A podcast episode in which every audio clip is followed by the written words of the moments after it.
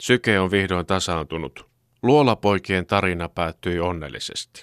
Nyt voimme taas keskittyä omiin huoliimme. Jotenkin keskellä kuuminta ja kauneinta kesää ne korostuvat. Sitä olen pohtinut, onko maailmaa ravistaneille luolapoikien tarinalle vastinetta kotimaassamme. Meilläkin on niin sanottuja luolasukeltajia, jotka vetävät niin sanotun luolakännin.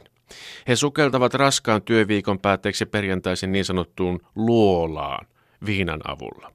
He katoavat omaisiltaan useaksi päiväksi. Pyörä löytyy luolan suulta, eli onnipupin edestä kahden päivän jälkeen. Mies on silloin jo syvällä kanjonissa, synkässä labyrintissa. Hän on paikassa, jossa on vuoron perään kylmä ja kuuma. Hän yrittää nesteyttää itseään epätoivoisesti terävän kielekkeen reunalla kiikkuen.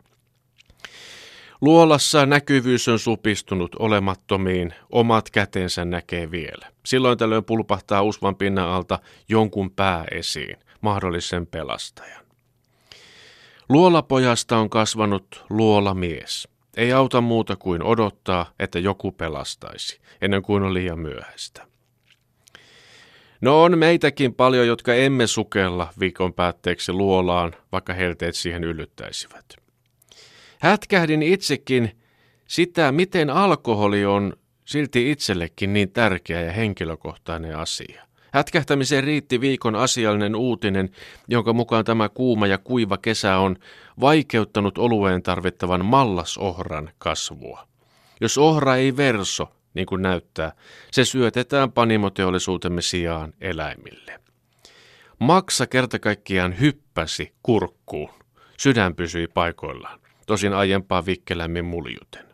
Haimakin alkoi tehdä aaltoliikettä. Kyllä on kumma. Vaikka järki ja asiantuntijat sanovat, että kyllähän nyt ohraa jostain aina löytyy ja varastojakin riittää, niin silti Täysin primitiivinen iso tunnereaktio yllätti keski-ikäisen miehen. Minut, joka en ole erityisen tunteilevaa sorttia. Lähinnä tulee itkettyä Josta Sundqvistin musiikin äärellä ja silloinkin selitettyä perheenjäsenille, että silmät vain hikoilevat. Kiitos superhelteiden. Keskiolut on minulle niin tärkeä, pakko myöntää.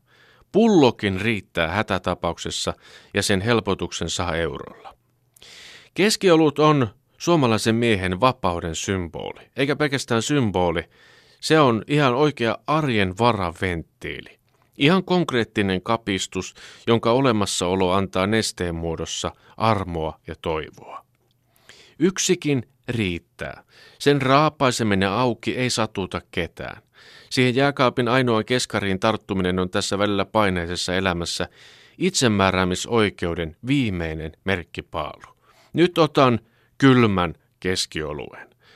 Se ei vie isiä minnekään, mutta kuljettaa maullaan lempeästi hetkeksi haltijan kohti vihreitä niittyjä. Niitä, jotka ovat ohraa pullollaan. Jos haluan tehostaa sen ainoan keskioluen vaikutusta, se käy helposti. Laitan soimaan Vihreät niityt kappaleen. Kaikki käy. Kari Tapion, Olavi Virran ja Sorsakosken versiot. Siinä ikiaikaisessa maussa on yhtä aikaa kesän lämpö ja syksyn raikkaus. Kaikki vuoden ajat, isiemme loputtomat kynnöt ja tuntematon tulevaisuus. Ymmärrän heitä, jotka eivät kyllästy katsomaan peltoja. Kysymys on perusasioista. Ilman peltoja meillä ei olisi oikeutta edes siihen pieneen onnenläikähdykseen.